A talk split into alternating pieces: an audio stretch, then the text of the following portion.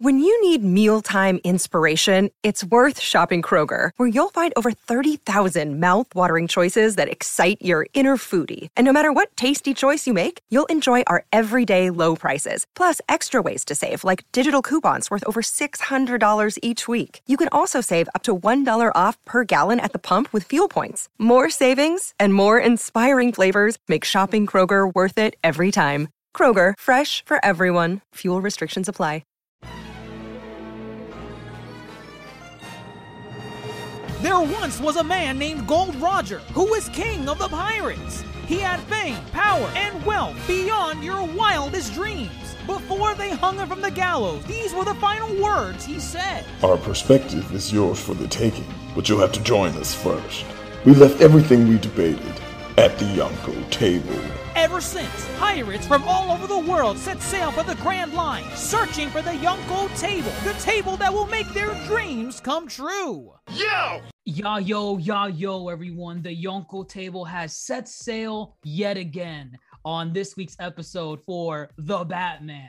We're here to talk about Robert Pattinson and Matt Reeves' special take on the titular character, the Dark Knight. I don't know what are some of his other names or monikers he goes by. Caped Crusader, the Adam West variant. You're right. Oh, that's not what I was thinking, but whatever. But we're here to talk everything Batman, from the villains, the themes, just the aesthetic, the cinematography. We got the whole nine yards here to talk about the Batman. But before we begin, with me as always, you just heard him right now, Grandmaster, fellow Yonkō Hoop. I mixed it all together. You butchered that. It was terrible. But the Batman. Are you excited? Yeah, I mean, I'm here. I'm definitely excited to talk about the Batman. I'm gonna refer to him for the rest of this cast as the Batman. Not Pattinson. No, not Pattinson. No, I'm not gonna do that, because I felt, and I will get into this more. I enjoy what I watched thoroughly, and we'll get into this, but I'm here for the Batman. I'm here for Matt Reeves. Been a fan of Matt Reeves. Excited to hear when he jumped on this project.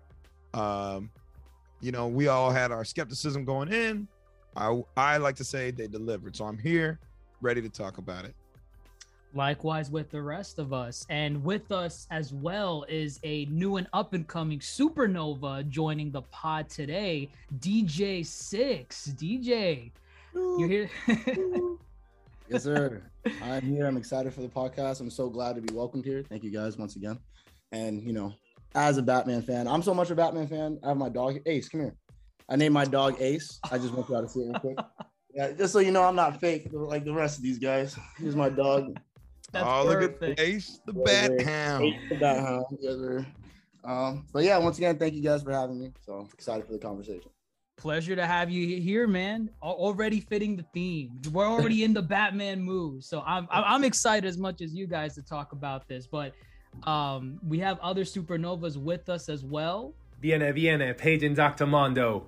And let's jump straight into it.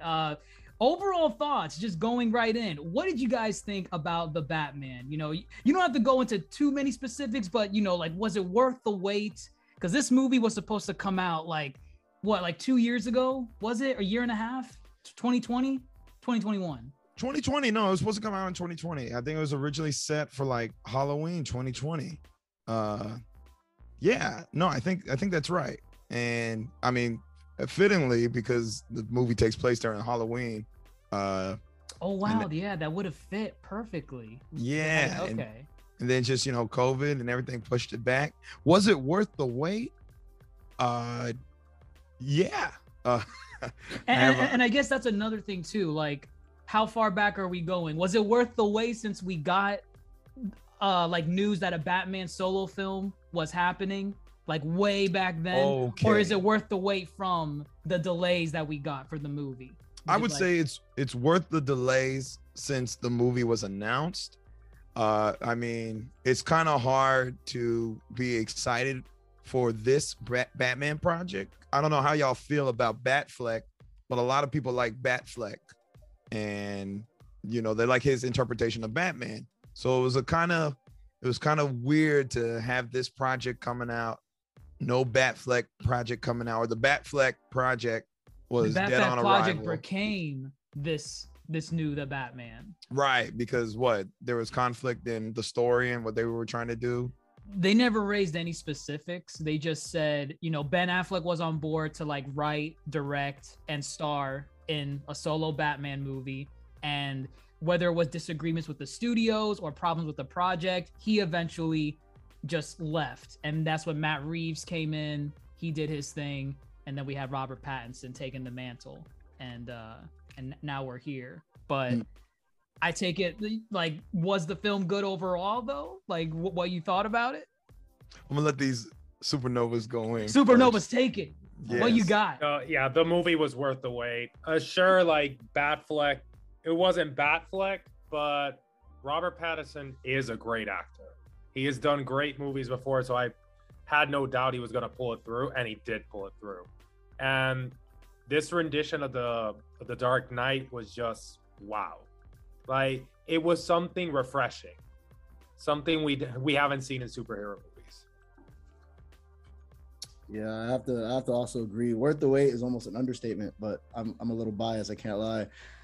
It's just not to get too deep into it. I guess we can get into it later, but it just, Matt Reeves did a really good job at setting a platform to grow. Unlike every other film or any other Batman film, like, yeah, they may have really explored Gotham, you know, like with Christian Bale. But this one, like, just with the first film, you can see it going into, you know, Court of Owls. You can see it going into like Penguin's, you know, dominating his own industry, and then, you know, the Riddler, how he just came to be. I don't know if you guys know, but you know, there was a pre-book that came out before the movie. It kind of gave you. I'm just gonna show you it real quick. Oh, look at this man! He's prepared. Oh, nice. Is it like a graphic novel? It's a really short book. It's a good read. It comes with like a poster and everything. And it gives you kind of, so this is based off of year 2's Batman, the movie. So that book is kind of year 1. Does that make sense?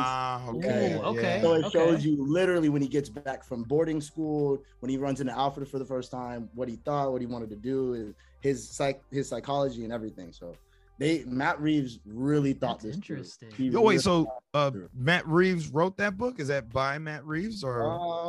No, I take it he probably approved of it. Yeah, or he was probably involved in the process. That's right. What I mean by it. But the author, special edition, it's by David Lumen.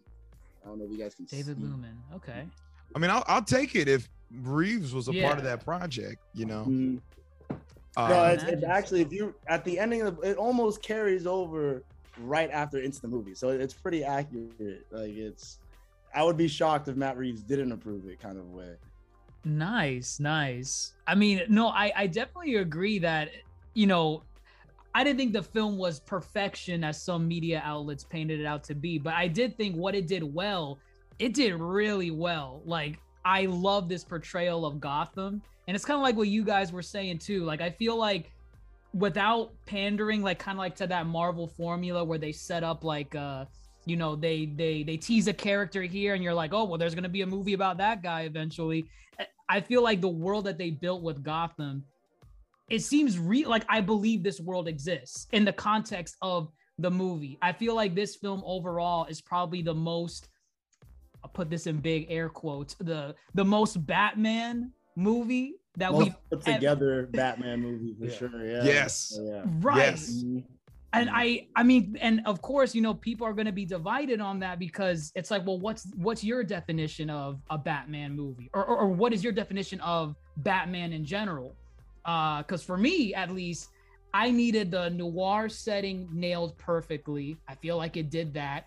I needed the fear of Batman nailed perfectly. Not to say that element was never explored in the previous movies, but at least in this one, I mean, only Batfleck really put the fear with Batman. So I get exactly what you're saying. I was going to touch on that too, but please finish your thought. Right. No, I mean, like, I feel like, you know, Batfleck did it well, but like, you know, you have moments like, we'll get into specifics later on, but like, you have moments where like there's just pitch blackness in an alleyway. And it's like the theme, I think the theme is called, it's raining vengeance. Raining Vengeance. That's the theme. That's the title. It's perfect. Yeah. No, like it was just so well, like so well made. Like how he got into, like you could see and feel how he got into all the criminal psyche. Like just at the beginning of the film, it's like, yeah, when the bat signal's in the air, it's a warning, and you see all the criminals looking at all the alleyways. I thought that was genius. Like they look at all the alleyways. It's like they don't know that I'm there.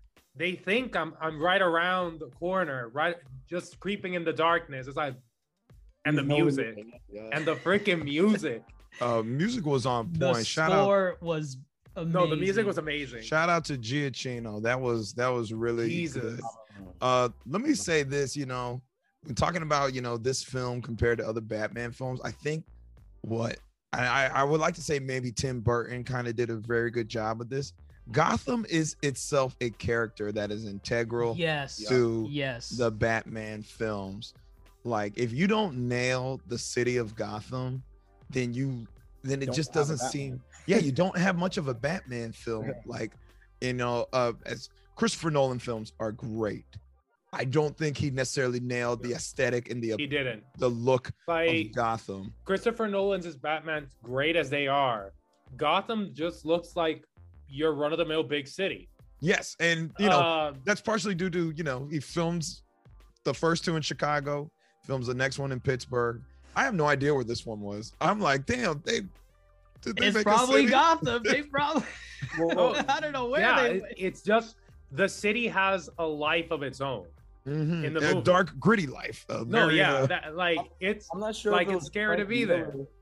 I'm not sure if it was Frank Miller or Bob Kane himself, but I'm pretty sure he based Gotham off of Chicago and New York, mainly Chicago, and that's why Christopher Nolan chose Chicago to film in. Tell me, didn't I tell you to stop referring to Bob Kane? Remember I put you onto that documentary? I already know Bill Finger too, but I'm just saying. Say his name. Bill Finger, of course. Bill Finger, of course. But I'm just saying, Gotham was based off of Chicago, so to film it there, the aesthetic, comic book wise, wasn't there, but Christopher Nolan's vision obviously wasn't. The realistic, yes. Yeah, the realism was there with the Nolan films. This one, it still felt real, but a lot of this film just felt really, as we said, comic. Straight out the comic, right? Straight out the comic, and just like really emphasizing like the gothic nature of Gotham. Minus the camp, like minus the campiness of it all. They didn't have to do it, and that's great. You know, we got the Gotham element. What about the central character, Pattinson? Robert Pattinson, yay or nay? Are we here for more? Hold up, but how many of y'all were not here prior to it? I was indifferent. Because, and my point to that was, I remember when they announced Ben Affleck as Batman back when they did Man of Steel, everyone lost their minds. They're like, oh my God, terrible choice. Why they choose Ben Affleck? They should have chose, and then they gave like a whole list of like all these other actors that should be playing Batman. I was kind of indifferent as well. I was like, ugh, Ben Affleck, really? Regardless of what, you know, the quality of the DCEU movies, I liked Batfleck's portrayal, right? I did too. I liked Justice League, I can agree with you. Right, and I mean, people always go to the warehouse scene in Batman versus Superman. God tier scene. Unfortunately, it's the only one that we got done well. That's all you needed. And it's like, wow, get me a movie about this, like this. I'm here for it. Ben Affleck, you sold me. So when Robert Pattinson was announced as the next Batman, I was like, dude, listen, you know what? People talk smack about Ben Affleck. Look what he did. He had one scene. He had one good scene, and it was great.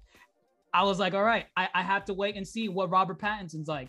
I've only known him as the Twilight, you know, vampire zombie, whatever.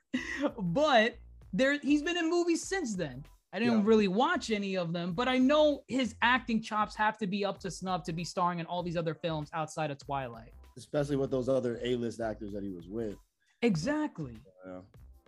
What about you guys? Were you guys on board for Pattinson? Like, were you aware of his films before this? I was aware of his films. Like, just like you include like Water for Elephants, like The King, which is a Netflix. Like he's amazing in those movies.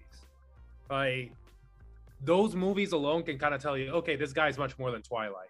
Twilight just put him up there, like, and gave him a platform to go and do better movies. So I was actually really excited and didn't doubt he was going to do a good job here. I don't think I doubted him too hard or too much. My biggest thing going in was like when I saw the shots of him as Bruce Wayne, because my biggest thing was like, it's kind of harder to play Bruce Wayne than it is Batman. Because when it's Bruce Wayne, you have to get across. And I stand by, you know, this was like Nolan's films did a good job of Bruce Wayne is the mask and Batman is the character. And so I always kind of rode that line with Batman interpretations. When I saw the hair and the whatnot, and I was like, oh man, he's not really giving me Bruce Wayne. But that's crazy, because when you watch the movie, it makes sense that this dude is unkempt. His hair looks like he's some emo goth kid, because this portrayal that he gave us, he does not care about Bruce Wayne one bit. He cares about Batman and he cares about getting shit done. And I think he did an excellent job getting that across. And that's so you think he nailed both characters, Bruce Wayne and Batman. So, and so I, with all this said, Batman is still a hard character to come off, you know. Say what you want about, you know, Christian Bale. A lot of people don't like his Batman voice. Michael Keaton, I think, does a really good job of balancing a Batman voice and a Bruce Wayne voice. This dude, I loved his Batman. I mean, he's a young Batman. He's fresh, you know, and you feel that, you know, he's 2 years in. He's getting his feet wet. But you know, he's like, it's like a kid who tries too hard. He's like, I'm trying to instill fear in you, you know. And it feels like he's trying really hard. Oh, say again, what were you saying, Six? I was saying his intimidation technique wasn't down yet. Exactly, right. And I mean, that's what I think they were going for. It's like, if you're not sold on his performance, that's the whole point. Because by the end of the movie, you know, just where he is as a character, I can see in the next film it being a lot more different from how he's grown. So I give like 2 thumbs up to this dude. And yeah, he definitely beat my expectations. Whatever expectations I had, he beat them. So for Pattinson, honestly, I'm gonna say this, but I'm gonna say it loosely. I was a Twilight fan, all right? I don't care what anyone says. There is no shame. There is no shame. So when everyone obviously dissed Twilight, I was like, I can see why it's horrible, but it was entertaining. And at the end of the day, I mean, it was based off of a book, and we all know how that works. You're just trying to pretty much condense it as much as you can for a screening audience. It's not made for the book readers. It's to integrate new people into the film. But not to talk about Twilight. Fast forward, I was excited when he was announced. I was more so excited because something that, to me, was never done right for Bruce Wayne was that they never made him a pretty boy. He was pretty for the older crowd, for sure. But Bruce Wayne in the comics was pretty for everyone. People like girls from 18 and up were like, oh, Bruce Wayne. But 18 and up girls aren't going to say that to Christian Bale or Ben Affleck. That's like 30 years old plus. But the point was, uh-oh. We might be losing. You're breaking up. Boy. I just texted him. Oh boy. Heartthrob, that was supposed to be in play. So announcing Robert Pattinson, or is it breaking up? Yeah, you kind of broke off when you. What part was it? I think you were saying, you know, Robert Pattinson came in with the heartthrob already. Yeah, the billionaire playboy heart. Yeah. Oh no! Like you said, this is year 2. Forget it. I'll come back. Move on. That's okay. That's okay. It's fine. It's fine. Don't worry about it. That's all right. It happens. Get your signal right. You're still here. No, I think you're right though. Christian Bale was an unknown relatively to a mainstream audience. Right. So I think he lost that, you know. Yeah, to a mainstream DrMondo, like, you know, film aficionados knew him from like The Mechanist, American Psycho. Shoot, if you want to even take it back, some Newsies and whatnot. But yeah, no, I don't think he came in with the heartthrob. You know, shoot, the only other heartthrob I can think that probably came in where people were like, oh, that's a heartthrob, was probably like George Clooney you know. Yeah, that was more on its face. Yeah, the bat nips and right. Oh, no. Shoot, even Val Kilmer, Iceman from Top Gun. I think he even had more of a heartthrob appeal. So right. Robert Pattinson does bring in that appeal to Bruce Wayne. At least eventually, though. I'm not saying right now, obviously. Just when he was announced, I was like, okay, they're gonna implement that hopefully. Like you said, it's year two. When it passes over, whatever, if they make a sequel, I think that's confirmed. Let's hope they fast forward to like year 5 Batman, so we can actually see him do the Bruce Wayne that we want to see. Because right now he's supposed to be psychologically broken and still trying to figure himself out. And you know what's great about that, the whole psychological aspect, they still nailed that part without having to recap that stupid origin story. Don't call it stupid. No, they just mentioned it. They mentioned it. And they mentioned it in the best way. It's like a news story saying it's the anniversary of their death, never forgotten. Boom. And that's all you need. That's all you need. You don't need to see a flashback of Martha Wayne's pearls dropping in the alleyway. Like we've seen it. They didn't show it, and they did do the news frame, but different from any other film, it kind of played an integral part to the overall theming. And I guess now we're getting into the story element, talking about the story itself and what we like. I really like how they interwove it into the overarching theme of, corruption and,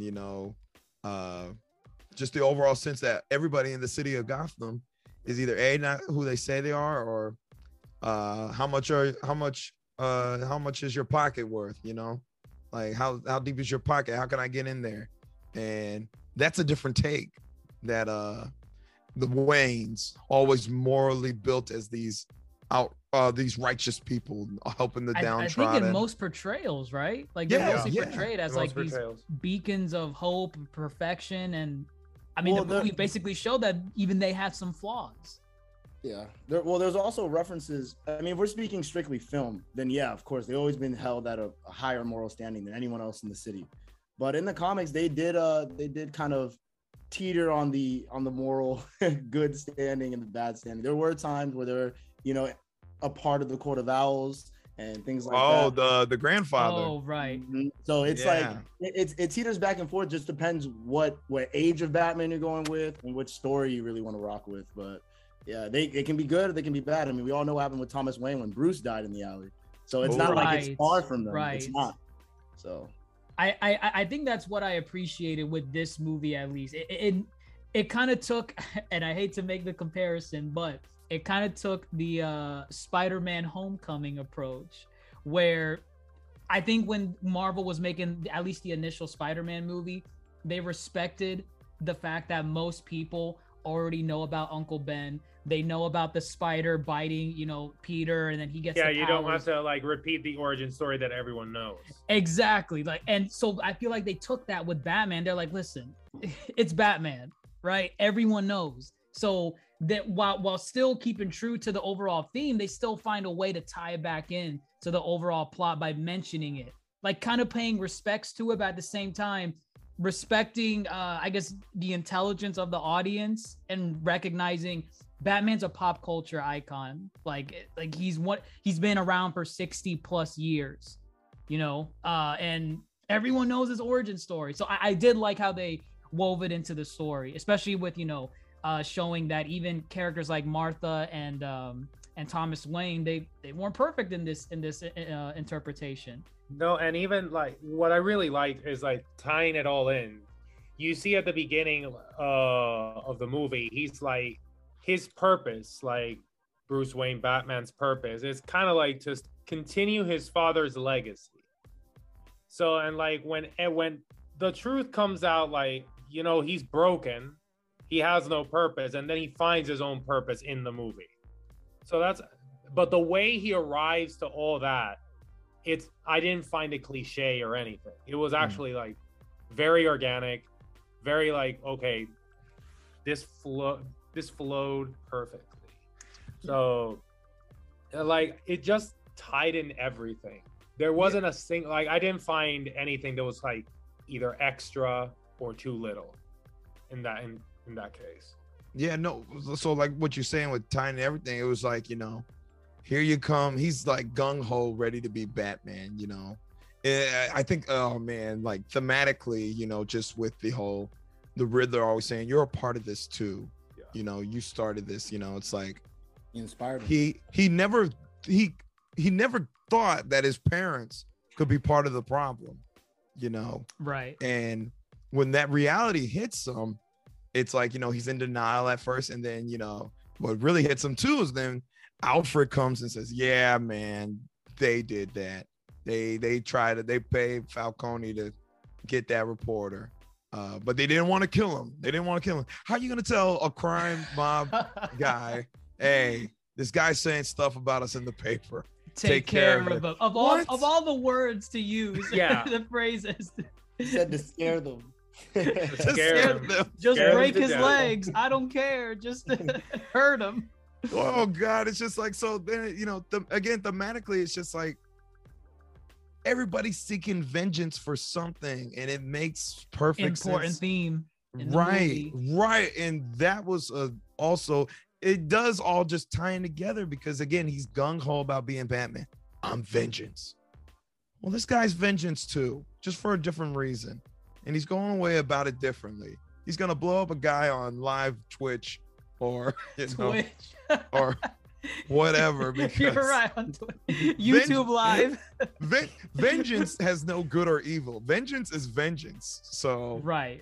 You know, you got to be more than vengeance. And I think you even see that in the first scene too. Yes.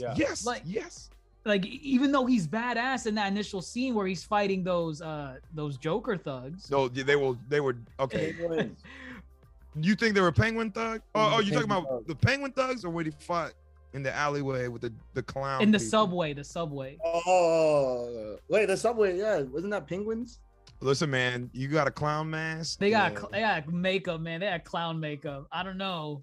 I saw it black and white, and I pictured the video games, because, you know, like the Arkham games, Penguin's henchmen wore black and white face paint, and then Joker's, yeah, they wore masks. They wore noses too. Yeah. And I will say, in Tim Burton's Batman Returns, the Penguin thugs were also had circus and clowns. Yeah, you're right. So, but either way, yeah. You see him, you know, bringing vengeance down on everybody, but who's to say this dude can't bring vengeance in his own way? That civilian was terrified of him. Right. He was like, bro, like, don't hurt me. Don't hurt me. Like, we're Superman. But I mean, in a way, in a place like Gotham, I think it is better even for the civilians to be scared of him, just because that, you know, it fits his character. If even the smallest amount of people are like, oh, Batman's not that bad of a guy, then the fear is already being taken out. Even if it is just the good guys, bad guys will catch on to that too. Already in Christian Bale's movies, there are a lot of villains. Who was it? It wasn't Falcone. Moroni was like, "Oh, Joker doesn't have any rules. You can't scare me from here. Like, you can do whatever you want." And even Batman was like, "Damn, yeah, he's kind of right. I'll just drop him off this building anyways." But it really is like that. Yeah. Even with that said, too, it's like if the overall theme of, you know, anyone can be corruptible or morally, you know, ambiguous in terms of, you know, right from wrong, you need to be afraid of Batman. Yeah. Batman needs to strike fear in you to be like, okay, I'm gonna stay on the righteous path and the good path, you know, because you cross that line and you're not scared of Batman, then he's not doing his job right. Right. I think it's supposed to be that balance, which I think he kind of found towards the end of the movie, where it's like, I think, you know, as the years go on with that Batman character, I think, you know, civilians, they'll be ecstatic when they see Batman coming in, because they're like, okay, I'm not going to die tonight. The villains, on the other hand, they're going to be like, oh, so I'm dying. I'm the one that's going to get my ass kicked. You guys ever wonder where Batman's actually does turn a blind eye? Like, does he go around breaking people's arms that sell eights? or like a dub of weed? Does he just do that? Does he start breaking ankles and stuff? A crime is a crime. Batman's eye. You better stop selling. He just break his neck. It was like, oh my God. I don't even smoke. I was just cute. Absolute justice. Absolute justice. I always wonder, like, where does he stop at, you know?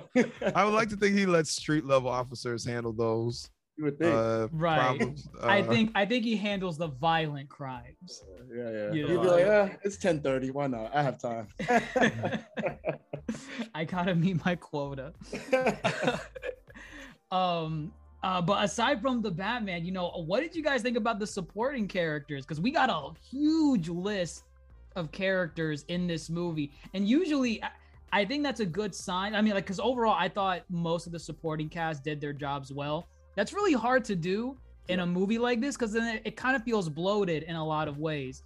We've seen it in comparison, in some Marvel movies, the more characters you have, it kind of becomes a problem giving each character enough screen time and, giving a crap about every single person. I can tell you right now, I feel like 80 to 90% of the supporting cast in this did their jobs well.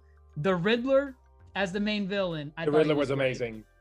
The Riddler was amazing. The Riddler was fantastic. Now, my question to you guys is: do you think he dove a little too deep into that Joker persona, where he's like on edge, loose a little bit? Nothing. I don't see that, because honestly, the Riddler, first of all, is one of Batman's first and classic villains as well, and people almost forget that because of how much he's not put in anything. Besides Jim Carrey, shout out to my dog. But they really just, the Riddler is like that. He is that mentally insane. He is on the verge of, I'll kill you just because you're not solving a riddle. He is crazy, bro. Like, the Joker is nuts for sure. Even the Riddler would say he's insane, because at least he has structure. The Joker has nothing. He just Joker is pure chaos. It's like, but the Riddler is like that too. But go on what you were saying, Antonio. No, like, the Riddler, like, I forget the name of the actor. Like, honestly, Paul Dano, he killed it. Like, he was terrifying. Like, he was freaking terrifying. Like, I got chills in the movie. Like, for me to have chills in a movie, I'm like, I was so glued to his performance. Every time he came up, it was like, oh shit. It was very unnerving. It was like, what the fuck? And the way he killed his victims, the way he left the clues, everything. It was almost just Saw inspired. Yeah, like Jigsaw. Okay. No, yes. Like there was one. I maybe like saw it wrong in a movie, or there was like the guy with the rats. The rat, yeah, the rat. Like, one. I think that's a medieval torture device. That you cage the rats, and the only ways the rats can get out of the cage is actually eating through you. They burrow out looking for rats. They burrow out, and like that was just like, fuck. That's brutal. And I mean, like, I feel like if it wasn't restricted, like I'm okay with the movie being PG-13. I feel like if it didn't have that restriction, you may have seen more of those trap elements. Because I feel like even though we got, for the most part, what the traps were, we didn't really get to see what someone... Like what they did. Exactly. You're just left to imagine, which in some cases, the imagination is much better, because you're like, oh my God, I can only imagine what that guy went through. Yeah. Do you guys feel like the Riddler, with his character as, delivering riddles for Batman to solve, do you guys feel like he did that element well? Because again, Matt Reeves saying, I want to emphasize the detective aspect of Batman. Like, did you guys think that Riddler delivered on that aspect along with, Batman? Yeah, like the way he was leading Batman onto the next clue, and even kind of tricking him with his own riddles. Like, like La Rada Lada. Something I think that was like Spanish. He was like, Spanish? He definitely was the smartest man in the room, but the Riddler was always a step ahead of him. Yeah. I But that kind of, even in the comics, you know, Batman and Riddler's like battle is always like that, where Riddler can be smarter than Batman, but he's so quick and excited to beat him, he slips up, to be honest. Hubris. Yeah, if he wasn't so excited to beat Batman, then he probably would have been beat Batman. But Batman knows where he falls at, so he plays on that, at least later on, when they start, you know, going back and forth more. And Batman's like, I know where you're gonna slip up because you're getting too close, and that's always his downfall. I think, you know, back to when you were saying, you know, did he fall into Joker level territory? Uh-huh. This Riddler always had a goal in mind, as far as, you know, they like to say, outsmart the Bat. Well, no, he didn't want to outsmart him. He wanted him to join him in this. You know, you're bringing down vengeance. Yeah, he saw the Batman as, one, you were my inspiration. Two, it's like we both want the same thing, but your methods and mine are different. Right, and then also he's just fixated on riddles. Fixated on riddles, and obviously he's much more extreme. Like, I want to unmask the city, like unmask it completely just by, just killing everyone. That's fine. Like, I think another difference. He wants to cleanse the city of all the corruption. Renewal. He wanted true renewal between him and Joker, because he wants to cleanse the city, and Joker wants to embrace its dirty side. Yeah, that is true. He wants it to be dirty. He wants you to be like, yo, be yourself. Go ahead, break, crack, do what you got to do, but embrace it. I do it gladly. I do it happy every day with no problems. Almost off rip. I think another difference is that, you know, Riddler complains a lot about what he doesn't accomplish. Joker is just like, I'll do it next time. All right. Yeah. He's like, oh, you beat me? Well, I got another one cooking. You know? Harley. Oh, wait, who did that? That was really good. Thank you. That was really good. I've been telling Grandmaster for a year. I didn't know Mark Hamill was in here. Oh, God. Don't feed his ego. No, I needed that. I appreciated Six. I would just like to say, I think Paul Dano just did a really good job as far as you felt like you were watching a serial killer, you know? Yeah. He was very methodical, not just with the riddles alone, but like every victim, I don't know if you noticed, he's duct taping everybody as if he's got another fixation. He's like, ugh. His breathing, you know? It's always the same. Yeah, it's an MO. It's like, you know, the things they look for at a crime scene. So it really does fit the detective style film. Like, the Riddler was a really good choice if you were going for this detective film. Oh, it's perfect. That was the perfect villain, I think, Riddler to capture that. And I think it's like a good choice overall, because, you know, you run into this problem when you've done superhero movies for so long of the same character. You know, everyone before you has done the popular ones that people want to see. You already did Mr. Freeze. You already got Joker. You already got Scarecrow. So, you know, who else do you have left? And I feel they even did the Riddler as well. Right, exactly. And like, you know, that was more like in a comical sense. Heavy camp. So it's like, okay, well, what character can I go back and deliver this theme of, like, they're not done to death. So people are not just going to come to the movies and be like, oh, another Joker movie, you know? Like, the Riddler was a perfect choice. The Riddler was a perfect choice for this type of film. Yeah. And it's crazy how they even struggle to really bring out a villain for a Batman film. Because let's be honest, his roster of villains are almost all iconic. Huge roster. Iconic. It's literally Spider-Man level. Like, they're like, it's more than Spider-Man level, whatever. No, it is. It is. No, it is. Seniority, I guess. Right, it is. But I mean, it's single-handedly. It's more than the entire Spider-Man. I will acknowledge that is a fact. But you're right too. Like, bringing Riddler and making it not comedic, the same way they did with Bane. You know, when they took him and brought him back with Christopher Nolan, it was like you need to realize these villains actually cause Batman problems, because if we keep them like how they used to be, why is Batman even fighting these guys? Clown. It's slipping on banana peels from the Riddler. I don't know. Yeah. So it seems that we agree for the most part on the Riddler as the main villain. What about the other elephant in the room? Catwoman. Gorgeous. I love it. You said a cat in the room. Oh, the cat in the room. Oh. I mean, whatever. Missed opportunity. Next time. For the next one. Zoe Kravitz killed it. Zoe Kravitz killed it. Like, I'm indifferent. I'm indifferent too. I liked her rendition of Catwoman a lot. Her rendition is not my issue. My issue is I think she's underutilized heavily. And I know sentiments of Captain Falcon. She's over here like. Now, granted, she's a Halle Berry stan, so I don't know if that even. Oh, questionable. Like, very questionable. I just hate how they made her. My only real complaint is that they made her pretty good for the most part, like a good guy. Yeah. She's not an anti-hero. I didn't like that. That is true. I loved her. It was too morally right. Yeah, and Catwoman is always like, I'm gonna do what I want, and I don't know. It just felt too. Someone's agreeing with your sentiments over here.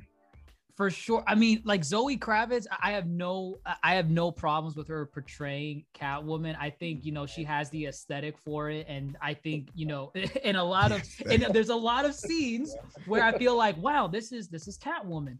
But I think, I don't know if it's Matt Reeves' direction, or I don't know if it's, you know, Warner Brothers, you know, dipping their executive hands into the pod saying like, yo, I did not like how Catwoman had to be saved almost practically every scene she was in from Batman. I didn't like that, because to me, Catwoman, like the whole purpose of Catwoman is that she is independent from Batman. She is doing her own thing. She can handle her own in a fight. She can handle her own in a debate, in her own way of like, you know, I steal things to, I don't know, because I like jewelry. I just like it. I don't need a moral compass. I just want that. I want that diamond. What I want, yeah. It's what I want. So when you have scenes, and this is like almost every scene she's in, she does something silly where I'm like, why did Catwoman do that? And then you have Robert Pattinson coming in and saving the day, and I'm like, come on, Catwoman could have handled that on her own. You know, honestly, I don't know. That's just broke my mind. No, I agree with you 100%. Bringing the movie back in my head, yeah, she really did get saved every time. But now I'm challenged what you just said and what I just said about her. It's just too early. It's year 2 Batman. Imagine what year it is for Catwoman. It might be 6 months. It could be. Really know. So she doesn't even have the characteristics as the Catwoman we know yet. Maybe she does turn more morally bad when she gets more intertwined in the city. Maybe she can carry her own when she starts actually having the experience. Because if Batman is struggling, who's already trained, Catwoman never trained. She just got powers and kicked ass. Like, that's kind of what, or whatever re-edition of Catwoman you want. She just got her superpowers. I think the most well-known one, I guess if you go off of film, Halle Berry had powers. Mm-hmm. Michelle Pfeiffer had powers. That's why Hathaway had powers. And Hathaway did not have powers. She just kicked ass. But yeah, no, it makes sense though when you say it is year 2 for Batman. I never even considered it year 2 for Catwoman. Right? Yeah. You gave me that because I was like, yo, she is okay. Yeah, I would. I mean, if they had that in mind, that's perfect. If they didn't, then they suck. But if we see her in a sequel, they'll listen to this pod and they'll be like, oh, Matt Reeves, listen up. If in the sequel you give us the cat burglar Catwoman, the can handle her own against as many thugs as Batman Catwoman, and just ride that gray line between, is she gonna help Batman? Is she gonna betray Batman? She rode that line in this film. You know, she tried to kill Carmine Falcone. She took out the contact lenses and stopped talking to Batman at one point. It just kind of went off and do her own thing. So you see inklings, but at times I felt like she was here, then she was gone, and she came back. Yeah, she was she's gone again. She was in and out of the movie. It's like if it fit the crime mob scene, they put her in, right? And it was just kind of like, I wanted to see more of the partner Batman and Catwoman, the reluctant partners, you know? Same. Right. That's hard to portray so early for both of their characters, but I get why you want that for sure. Right. I think it did a good job at like kind of building the chemistry between those two, but obviously I would have liked to see more. more than Someone is whispering in my ear. We can tell. Go on, Dr. Mondo. But yeah, I would have liked to see more of that partnership. And yeah, she does like kind of jump in and out of the movie. And she, for my taste, she's a little too morally correct in the movie. Like she has her moments where she's like, okay, I'm gonna do my own thing and it's fine. But I was expecting a little bit more strong, independent woman, Catwoman. But we'll see if this is just like her growing pains. Yeah. Right. Let me express this real quick because Captain Falcon is here. She didn't want to be on the pod, but interesting. Very strange. Very interesting. She agrees with Dr. Mondo's sentiments about damn it, what did you just say about the love aspect? The chemistry. The chemistry. It did y'all feel she just kind of lusted after Batman? Which is, you know, that's on par for Catwoman at times. But you know, I didn't buy the love aspect that they were forcing. Like, you know, at least right now. Like I could see it forced budding a little bit. Yeah, it felt forced, right? It felt forced a little bit. Right. I mean, the girl, her friend who died, that's implied that's her girlfriend. Now big strong man comes in. Fuck my girlfriend. Hey, he is the Batman. Fuck the dead body I just found in the trunk. Yeah, like how does that get you aroused? Like, right, so... it's just kind of she just threw herself at Batman. I mean, this is what I'm talking about. I think it's I refuse to believe Matt Reeves thought of this. You know what I mean? Like I feel like it's W. They said, I feel like it's Catwoman. Exactly. Like go ahead, make her do that. Make her do that. Make her kiss her. Kiss him. You know, she's doing it in the comics. We gotta show it. From everything you guys are saying, it almost sounds like now kind of putting it in my own head. Like she wasn't even really supposed to be a part of the movie. Oh, and they, man. Last minute, they said, you know what? Let's try and intertwine her in as many scenes as possible and add her just to add women to the movie theaters. Okay, let's do it. I hope the goal is not to just get women in, because I love Catwoman as a character. You know, she's you know, quote unquote, maybe cooler than Batman, just as a character and like. Whoa. It's fun to watch characters. It's fun to watch characters ride a moral line, the moral gray. You never know what choice they're going to make. Exactly. Okay. Anti-heroes are more fun than heroes. Okay. You know? And they make that apparent when they team up with a hero. So I really hope they didn't shoehorn her in there. Like that would make me really upset. I don't think they shoehorned her in there. They made her black. There was some potential there that they did not exploit fully in this movie. Now hold up, I feel we're like bringing the hammer down. She did good. She did. I'm not saying that. I said it at the beginning. God. What did we like about her? I wish she would have kicked ass more. She did kick ass a little bit. She did. I like the safe scene, as short as it was, when she got into that safe and she was cracking it on her own. I'm like, okay, that's Catwoman. Give me more of that. She's a cat burglar. It's in her name. Right. What else? Her love for cats was cool. Her love for cats. Her stray line. Oh, I have a thing for strays. I thought that was cute. That was funny. She drank milk to get into the role. Ooh. Like licked milk. Like licked it. Right. Gotta. She didn't need to do that. She did a good job of, you know, mixing in like that sensuality that Catwoman has with that, you know, lethal aspect that she has. It's like, yeah, right. she's that sensual woman, and then out of nowhere she just bares her claws at you. Like right. Like she did a really good job doing turn that. At any point, and that's kind of Catwoman anti-hero aspect. Can we actually, I don't know if you want to bring this up yet, but can we talk about how they integrated his new equipment that makes it more real, like Batman's equipment? The contact lenses were probably my favorite bit. I did like that. The contact lenses were dope. Detective mode. That's detective mode. It is detective mode. It's detective mode. That was nice. Yeah. The adrenaline part was amazing to me. Wait a minute. Hold up. Whoa. I like that part. Bro. No, that's debatable. Was that adrenaline? We got some thoughts on that. You want to just mention that scene? That's Venom, man. That's Venom. Because it's green. I Dude, yeah, like, of all the colors, of all the colors you could choose, they chose green. So you believe and how he was going berserk? That was Venom. That's so Venom. You guys believe Venom. He's gonna also make Bane as like he's gonna be Bane's creator then. It's gonna be something interesting. He pumped Venom. Bane abuses Venom. But I'm saying you're gonna think Bane got it from him. No, man, like, he just down the line. They got it from a source. He had a supply from a source, and then in that moment, just to see, this is why I believe it's a world that they live in. Like I believe this city. They did not even mention a thing about Bane at all. They didn't say anything about Venom. But the fact that great job at doing that.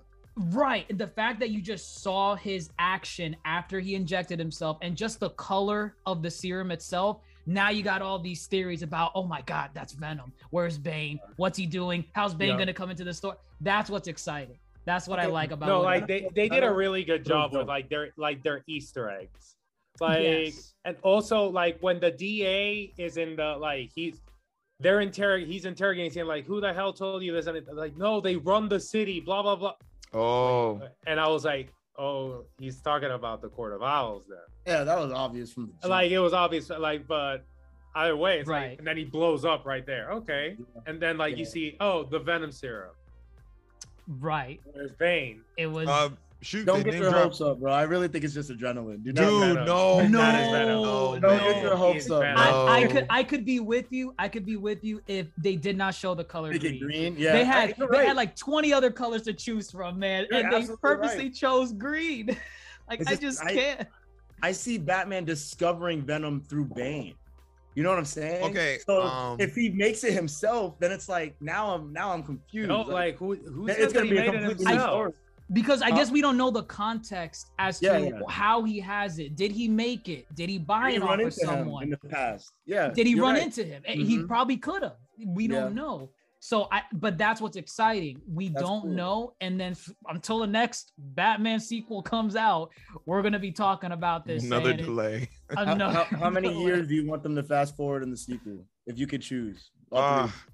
I think you said it best. That could be an answer. You said year 5, didn't you? You said that earlier. You said like fast forward year 5. A good year 5, year 7 through that time frame. Oh, you mean in the context of the story, like context of the story, like how much past? Yeah. Sorry. Okay. I would say about 3 years. Yeah. Yeah, year 5. It's a year 5 good. Batman. A year 5 Batman. Yeah. Yeah. He's a little more seasoned now. Yeah, maybe he's got some rogues more appearing. Because it would explain like his the combat in the movie, where in this movie he seems more fisticuffs Batman. Yeah. Like he's not using a lot of gadgets in his fights, right? And I feel like that's what a seasoned Batman would do. This Batman's not seasoned, he's year 2. He's mostly using the grapple. He uses grapple. The grapple hooks. I love the grappling hooks in this movie, man.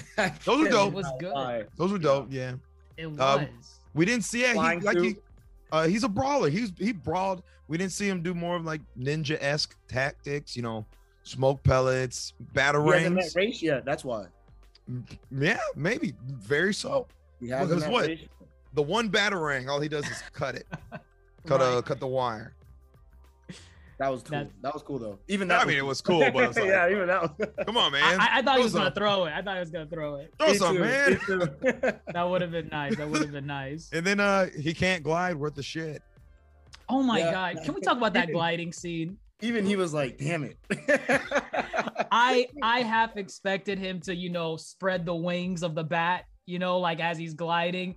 All I got was squirrel suit Batman, and he just collides at a train track? No. So it's like there was a bridge. I think it was like a bridge, and I'm like, oh shit. Oh, and he deployed. And I was like, whoa. To stop him, and then it got stuck because he didn't see that coming. But like the way he just walked it off, I couldn't. Was that supposed to be like a comedic moment? Or... That was definitely comedic. But we didn't laugh. Like I didn't laugh. I was just I think it was just showing again. It's like he's year 2. Like he's still growing into the role of Batman. Like he's still trying out new shit. He obviously knows he needs to change that. I can buy that. Like all the gadgets that he like all the gadgets that he has, it's like, okay, I'm testing this shit out, and it's like, okay, this worked, this didn't work. It's he's gaining experience with that. And see, that's good storytelling too. They didn't outright just say, you know, he's testing things out. Yeah, we got to take it at face value. He is fresh. Not everything's gonna work. It's trial and error at this point. And so, right, you know, he's gonna need that cape, that synthetic cape that can spread out. Oh, the book has it. The book talks about it. The book just gives you a lot of context. Like, I know the movie gave you a lot of context. If you could, it was more, 3 hours. What?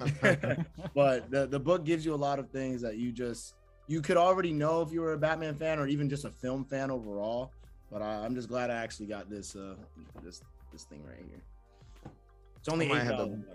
I had to borrow that from you sometime. $8. $8. Is that you telling me to buy my own? Yeah, that's me telling you to buy it. Or you can pay me $8 to borrow it, but you got to give it back. Oh, right. Rental fee. Sure. What did you guys think of Commissioner Gordon and Alfred? I guess that's a loaded question. That's two different characters. What do you think of Commissioner Gordon first? Commissioner Gordon was great. I really liked him. That's Jeffrey Wright, yeah? Yeah. Yes. Commissioner Gordon did a really good job. He was like that. He as the only good cop basically in the city, but as Batman's unofficial partner. Like, keyword partner. I felt like he was an actual partner to Batman. Yeah, he was. Yes, he was. Yes. He was the unofficial partner. The only thing that was missing was Batman actually calling him partner.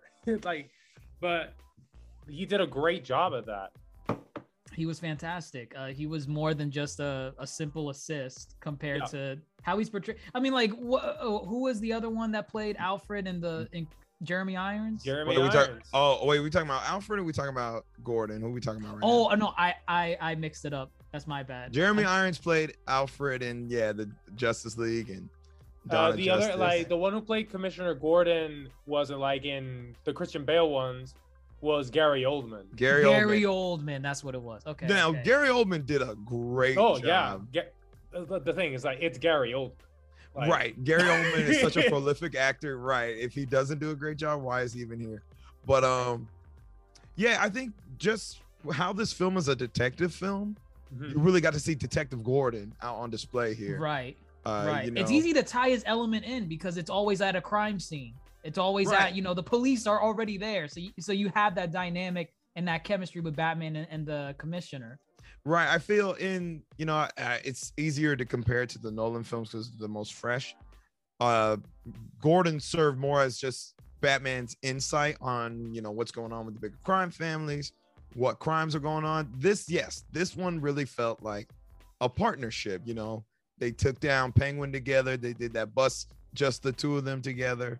And then, you know, he's like, you know, you got to punch me and then you got to get out of here. The way he delivered that line though, like, because he's giving that body language too, as if because he's trying to convince the people outside of that interrogation room that he's giving a talking down to for Batman. He's like up in his face, like, you know, getting in his grill and everything. I don't know. I liked it. Here's a guy that really believes in Batman and what he's doing, you know, against all the odds, against all the corruption. I like that came across very well. The guy in a bat suit is the answer to all of this. Yeah. It tells you how everyone in Gotham truly is crazy, right? And that's the name of the game. I mean, including the Batman himself. What did you guys think of Andy Serkis as Alfred? I'd just like to point out Andy Serkis is only here because of his relation with Matt Reeves. Doing the Planet of the Apes Caesar films. Oh my god, doing Caesar. Now don't get me wrong, I love Andy Serkis. I felt we didn't get enough Alfred here. Like when he was there, he delivered. Yes. When he was on scene and on display, he delivered. Yeah, but we didn't see maybe enough of Alfred. I didn't mind it, but I wouldn't have minded it if I saw more of Alfred as well. It didn't call for Alfred, the story, to be so integral, but like when you send a bomb to Bruce Wayne's house, and we barely seen Alfred throughout the whole movie. And then you blow him up in front of our faces. I was like, oh my God, did they kill Alfred? I was going to be disappointed. We barely knew him. No, like, I knew, like, I just knew they weren't going to kill Alfred because, well, there was a scene in the trailer that hadn't appeared. And I was like, well, he's not there. Oh, is it him in the hospital bed? Yeah. I didn't even know that wasn't. I didn't even know about that one either. I was just like, wow. Damn, we barely knew this Alfred. I like though, you know, he's back and forth whether or not this is a good idea to be doing the Batman, which all Alfreds kind of did. Michael Caine did a good job doing that too. I think Alfred Gow was the one from Michael Keaton's. He seemed like, oh yeah, Bruce, go ahead. Go ahead, do it. This Alfred was definitely like, you know, I don't support what you're doing, but no, and it's not only that. He's like, I love a cipher. I love doing a cipher. It's like, you're Bruce puzzle. Wayne. Like, Alfred was constantly the one that was saying like, oh, you're Bruce Wayne, kind of trying to bring him back to Earth. As in, okay, so that's really good too. It's Alfred is the one who has to carry on the parental legacy. So it's really hard to do that for, you know, your longtime friends, the Waynes, when your sons are crazy trying to go beat up criminals every night. Not only that, it's like Alfred really in this movie, when you really come to look at it, he's the only thing that kind of makes, like, keeps Bruce Wayne alive. If you want to put like Batman and Bruce Wayne as two different entities, two different people, the only thing that's keeping Bruce Wayne alive and not literally like succumbing completely to the Batman is Alfred. You take Alfred, right, and Bruce Wayne becomes Batman in every sense of the word. Like Alfred's an anchor. Like he becomes the Bat. And we see that in the hospital scene. Yeah. You know? Like he's coming to terms with like, he is Bruce Wayne. Like, and you see, like, you finally see, okay, like you're freaking human. You have emotions. Like you have these signs of weakness, like of human weakness. Like the only thing that's keeping him grounded and not becoming a literal bat, a psychopath on the streets dressed as a bat, is Alfred. Oh, that's true. That's true. Real quick, DJ SyXx has to bounce. Well, you got a gig or something? Real quick. Unfortunately, I gotta go all the way to Kissimmee, and I don't want to do that after 9. Hey, man, you're good. We appreciate you coming. That's DJ SyXx. Everybody, DJ SyXx, you want to just drop what you've been, where we can find you and whatnot? Oh, yeah, he's a real DJ, folks. Yeah, you can find me in the street, straight up. You already know what it is. No, I'm just kidding. You can find me on Instagram, DJ_SyXx. That's SYXX. Or you can just see it. I think you guys can see my name. But yeah, I mean, I do events, whatever. You guys come, you guys don't. Either way, my music slaps. So. All right, great to have you here, man. Thank you guys so much. Thank you guys for having me. You guys are great fans. You know, most people are fake Batman fans, but not you guys. You guys are kind of cool. It means everything from you, DJ. Please, love me again, please. Yes, of course, man. Yes. Hey, we'll I got you. I'm gonna hit you up after this. Don't worry. All right, peace out. I want to listen to the rest of this. Keep going, keep talking. All right, we got you. All right, you guys, peace out. Peace out. Peace out. I guess the only remaining things that we haven't talked about, the crime families, you know, Falcone and Falcone, whatever. Falcone. And the Penguin, right? Yeah. The Penguin plays a pretty big role in this movie too. We haven't really touched on him too much. What a transformation, by the way, of Colin Farrell. Good God. You go from Bullseye and Daredevil to this, night and day, man. Makes crazy. No sense. I don't know what made them think, oh yeah, let's get Colin Farrell to do the Penguin, because I mean, he doesn't look like the Penguin, not at all. And it's like, you made him look like the guy, right? And that's crazy. And I like it.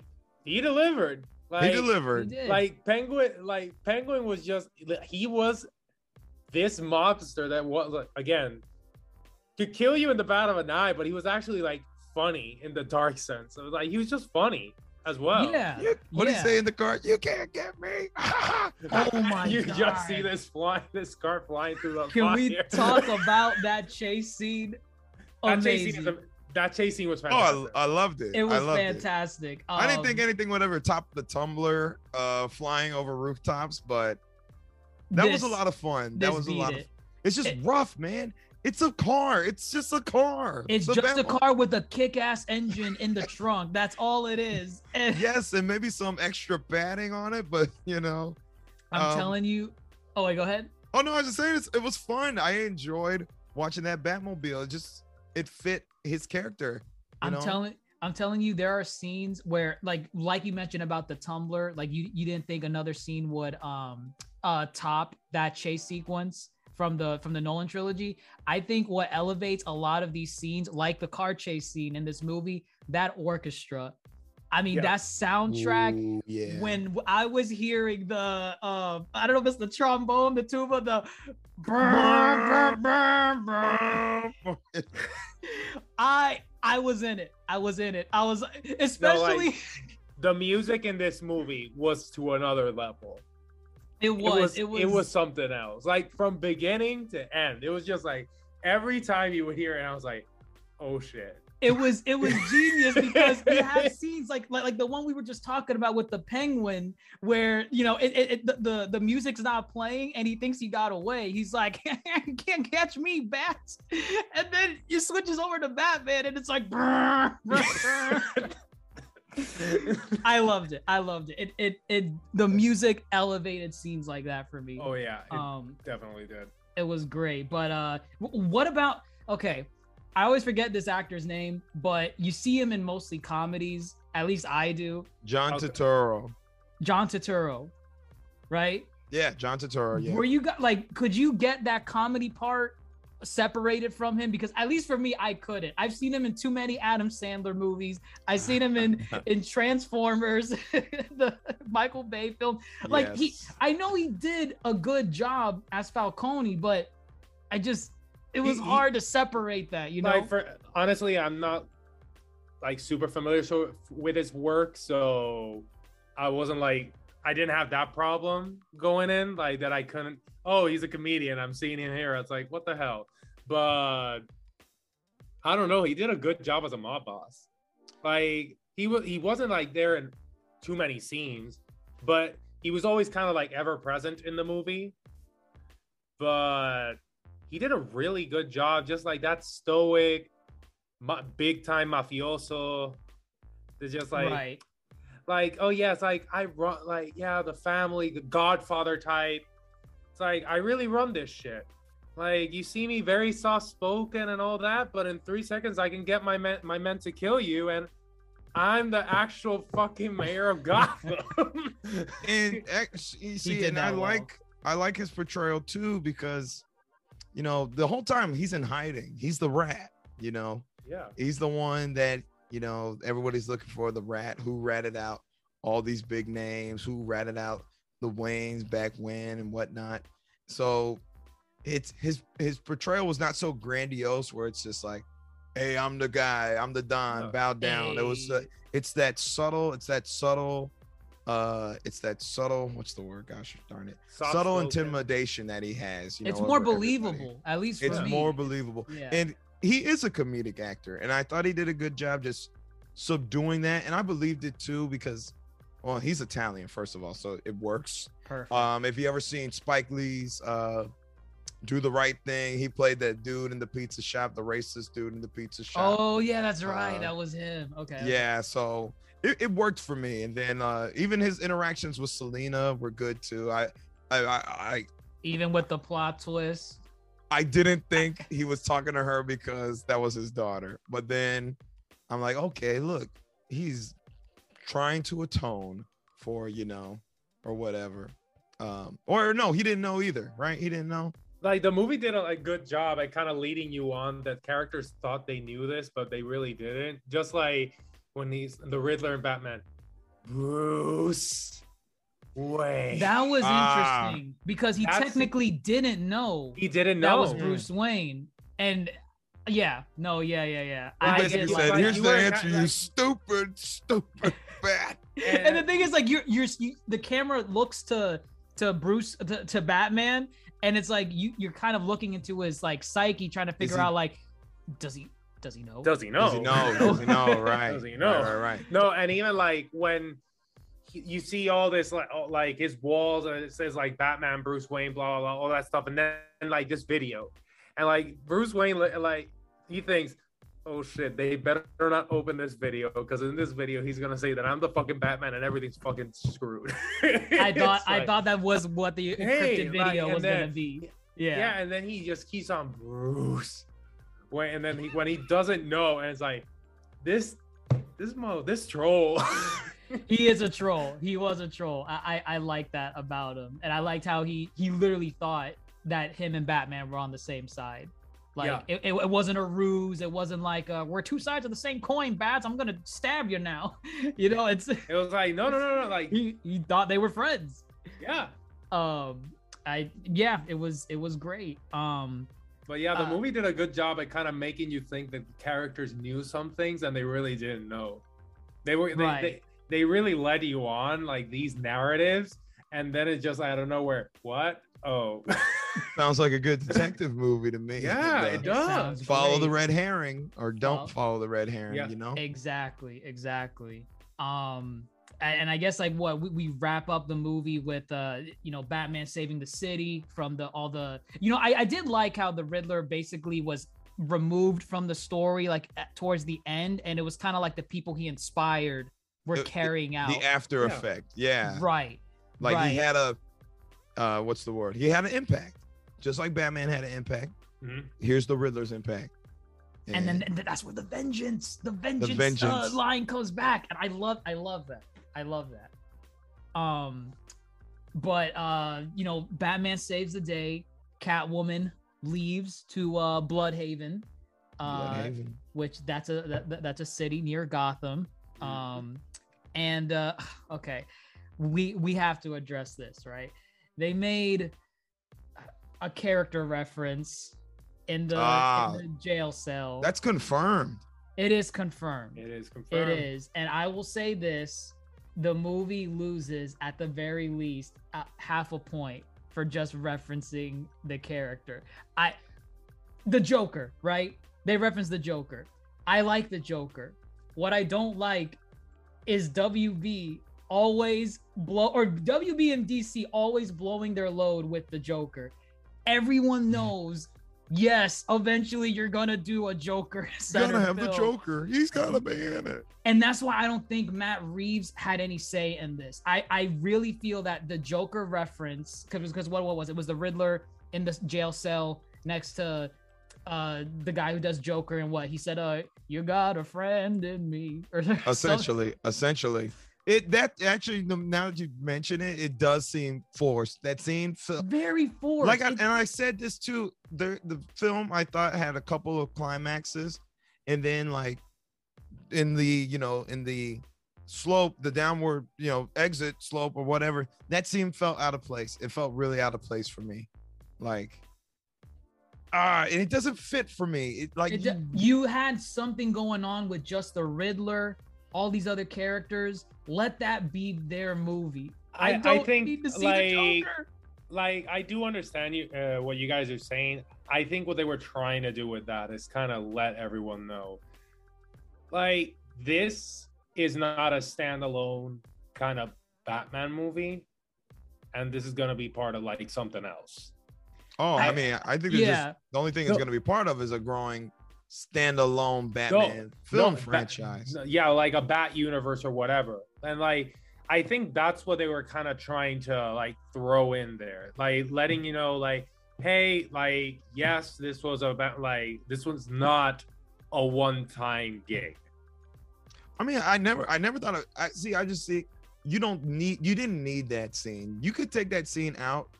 I still think. No, I do. I agree with you guys. You could take the scene out, and like it really doesn't affect the movie in itself. And in the same breath, without that scene, I still believe that they would make a sequel within. No, because again, it feels real. Don't get me wrong. I'm just trying to understand like why they put that scene there, but like for me, that scene doesn't add or take anything away from the movie. It's just like there. I wouldn't have put it in that scene, but it doesn't. It's there. For me, it's kind of like a tease that's like, oh look, it's the Joker. Hey, okay, and let's move on with what's going on now. But that's my problem right there, because now that you drop that scene, now it's giving everyone something to expect or look forward to. And I think what I really enjoyed about this movie was I didn't know what to expect from this movie. But now I'm like, okay. For a sequel, your expectations are Joker. Oh, well, right? My expectations are like, was that just a tease? Is he going to be integral in the next film? And then it gets me thinking, you know, I really like the detective grittiness of this film. Joker doesn't really call for that, a Joker storyline. And so are they going to deviate from that? And that's going to be the big thing going into the sequel that now I have to, you know, think about. And I'm sure other people think about it too. Because what they're trying to do, I don't know if you guys like read it or the rumors, I don't know.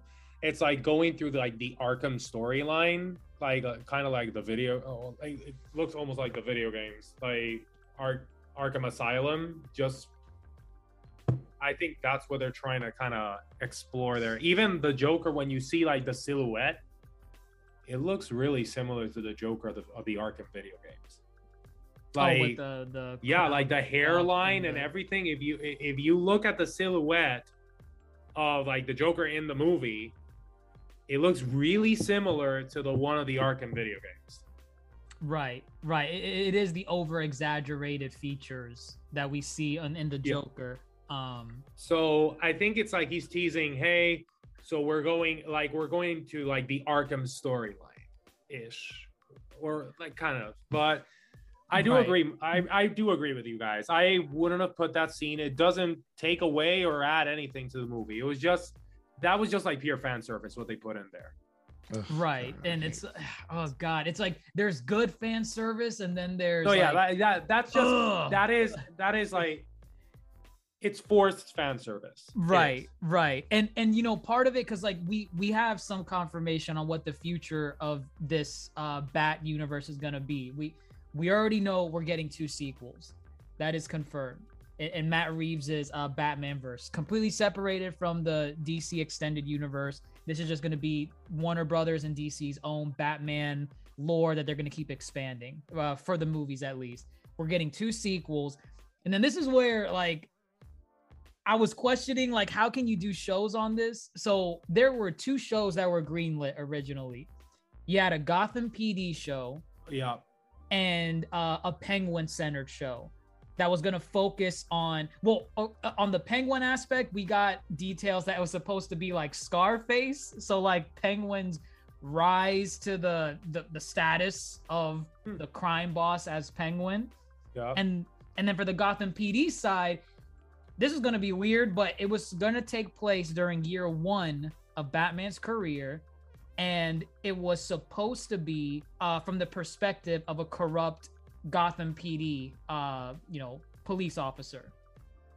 That's what it was gonna. The reason why I use past tense is because they scratched that. They scrapped it, and it was recent. Thankfully, it was. You didn't want a Gotham PD. Just like the Penguin one. The Penguin one sounds cool. Don't get me wrong. The Gotham PD one, I'm like, it's questionable. They already did the Gotham show. Also, was the Gotham show based on Gotham PD? Jim Gordon was the main character of the Gotham show. Gotham PD. Oh, I didn't know that. Wow. Gotham PD is a rehatch of Gotham, but from another point of view. Okay. I'm just not a fan of rushing a franchise. Let the franchise naturally build. Let it simmer. Let it simmer. Yeah. Okay. Let this movie gestate. I don't think I necessarily care to watch Penguins up and coming. Hey, I'm Ozzy. Whatever. I'm here for the films first, and then you can start building around it, I guess. But in this day and age, I guess it makes sense. They want to show that coincides with the films. So I guess I got to get with the program, but just give us Batman. I don't know. Well, Matt Reeves, in an interview, in the same interview where he basically said the Gotham PD show just got canned, he said that show turned into what's going to be an Arkham series. Right. And it's going to be horror-esque. And seeing as how he delivered the noir aspect of Batman, I could see him doing a horror element with something like Arkham. How he's gonna do that, I don't know. But if you guys have played the Arkham games, there are some horror elements in exploring Arkham Asylum as Batman, especially when the villains are let loose. And I would have appreciated, let's say that Joker scene wasn't in this movie. The fact that they're making an Arkham series, I would be more excited just thinking about, oh, wow, you know who's in Arkham all the time? Joker. Maybe the Arkham series is about Joker. Maybe it's going to reference Joker. I don't know. Harley Quinn used to work at Arkham. There's a lot you can build around. I like the Arkham idea better than the Penguin idea, better than the Gotham PD. Sounds really cool. And again, it's refreshing. Like horror, like a horror superhero. Yeah, right. It's all world building too. I'm here for world building. I like world building. And yeah, I mean the film. At least I think it did just that. At least, maybe that's why we're getting these type of shows and greenlits for sequels. But I guess the last thing I guess we can cover, the final scoring. Right, we've been praising the movie. We had some negatives about it here and there. Overall, what would you guys give the Batman out of 10? I can tell you right now, I love the movie. It had its problems, but I'm giving it the strongest 8 I can give it, an 8 out of 10. I think what it did well, it excelled at. Very. The cinematography, so a lot of the scenes in the movie can be like posters on my wall. I love the camera shots. The cinematography was beautiful. It was, I mean, the cinematography, the soundtrack, a lot of the fight scenes in the movie were great. One of the things I didn't like was how Batman was bulletproof in all these scenes. No, the best, one of the most, I would say, best film fight scenes was the one where Batman is it is completely dark, and you just the guns. That was a perfect shot. You see basically in slow motion everything because strobe lights. It was like strobe lights, and it was that scene was so good. Yeah, that scene was so freaking good and so badass. And at the end, he's just walking towards like a one-man tank, and they're just shooting at him, and he just wow. So good. Man. So are you sitting at what? And Dr. Mondo, what's your score? Oh, yeah. I would say the 9 out of 10. Okay. All right. Fair enough. What did you want it to improve on to meet that 10? I think a little bit more Catwoman. Yeah. Was the thing that was the only thing that kind of held me from a perfect 10 in that movie. Okay. I would have liked a little bit more Catwoman. I loved Zoe Kravitz, how she did everything at Catwoman. I just wish she had a little bit more screen time. Mm-hmm. That is my sentiments too. If you're gonna promote Catwoman, I want a bat and cat film. Yeah, and it just felt the cat only came up when it served the purpose. I'm a 8.5. I really enjoyed this film. I like the style choices. I love the thematic elements. I love the overarching themes of the story. And I was really sold on Robert Pattinson. I think he did a fantastic. Him, Paul Dano, Zoe Kravitz. I think the whole cast did a fantastic job. And just to me, it felt like a Batman film. And I haven't felt like a Batman film since Michael Keaton. Granted, that was campy Batman. This was modern day neo-noir type of Batman. This was a graphic novel come to life. Yes. It was good. And shout out to Matt Reeves, because man, he was the guy to do it. When they said Matt Reeves, I had not a doubt in my mind this movie wasn't going to be good. Only when it was Robert Pattinson announced, I was like, ah. And hot take from my point of view, I think this is the best Batman movie I've seen. And I'm comparing it to Dark Knight, and I loved Dark Knight. this movie hit me harder than Dark Knight. I'm gonna say I think it's the best Batman movie.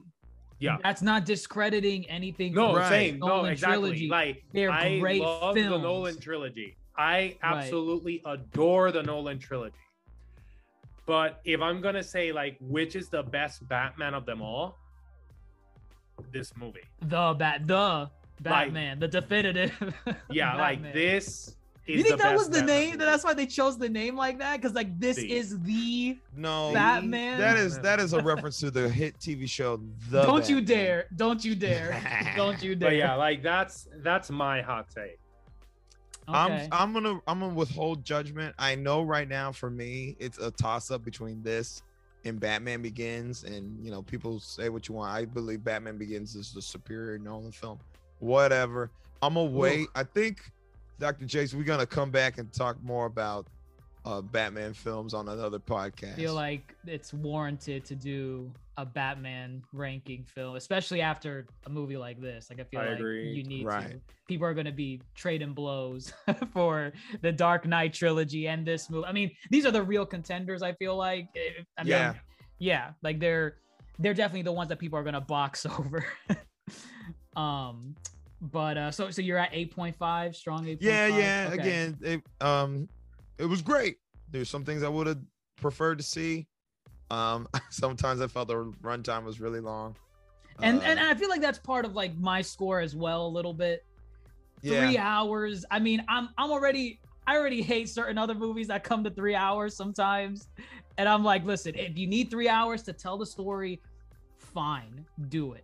I felt this one had multiple climaxes. I've said that before, and especially in the third act. I felt in the third act. Yes. Yeah. So that was my thing. Okay.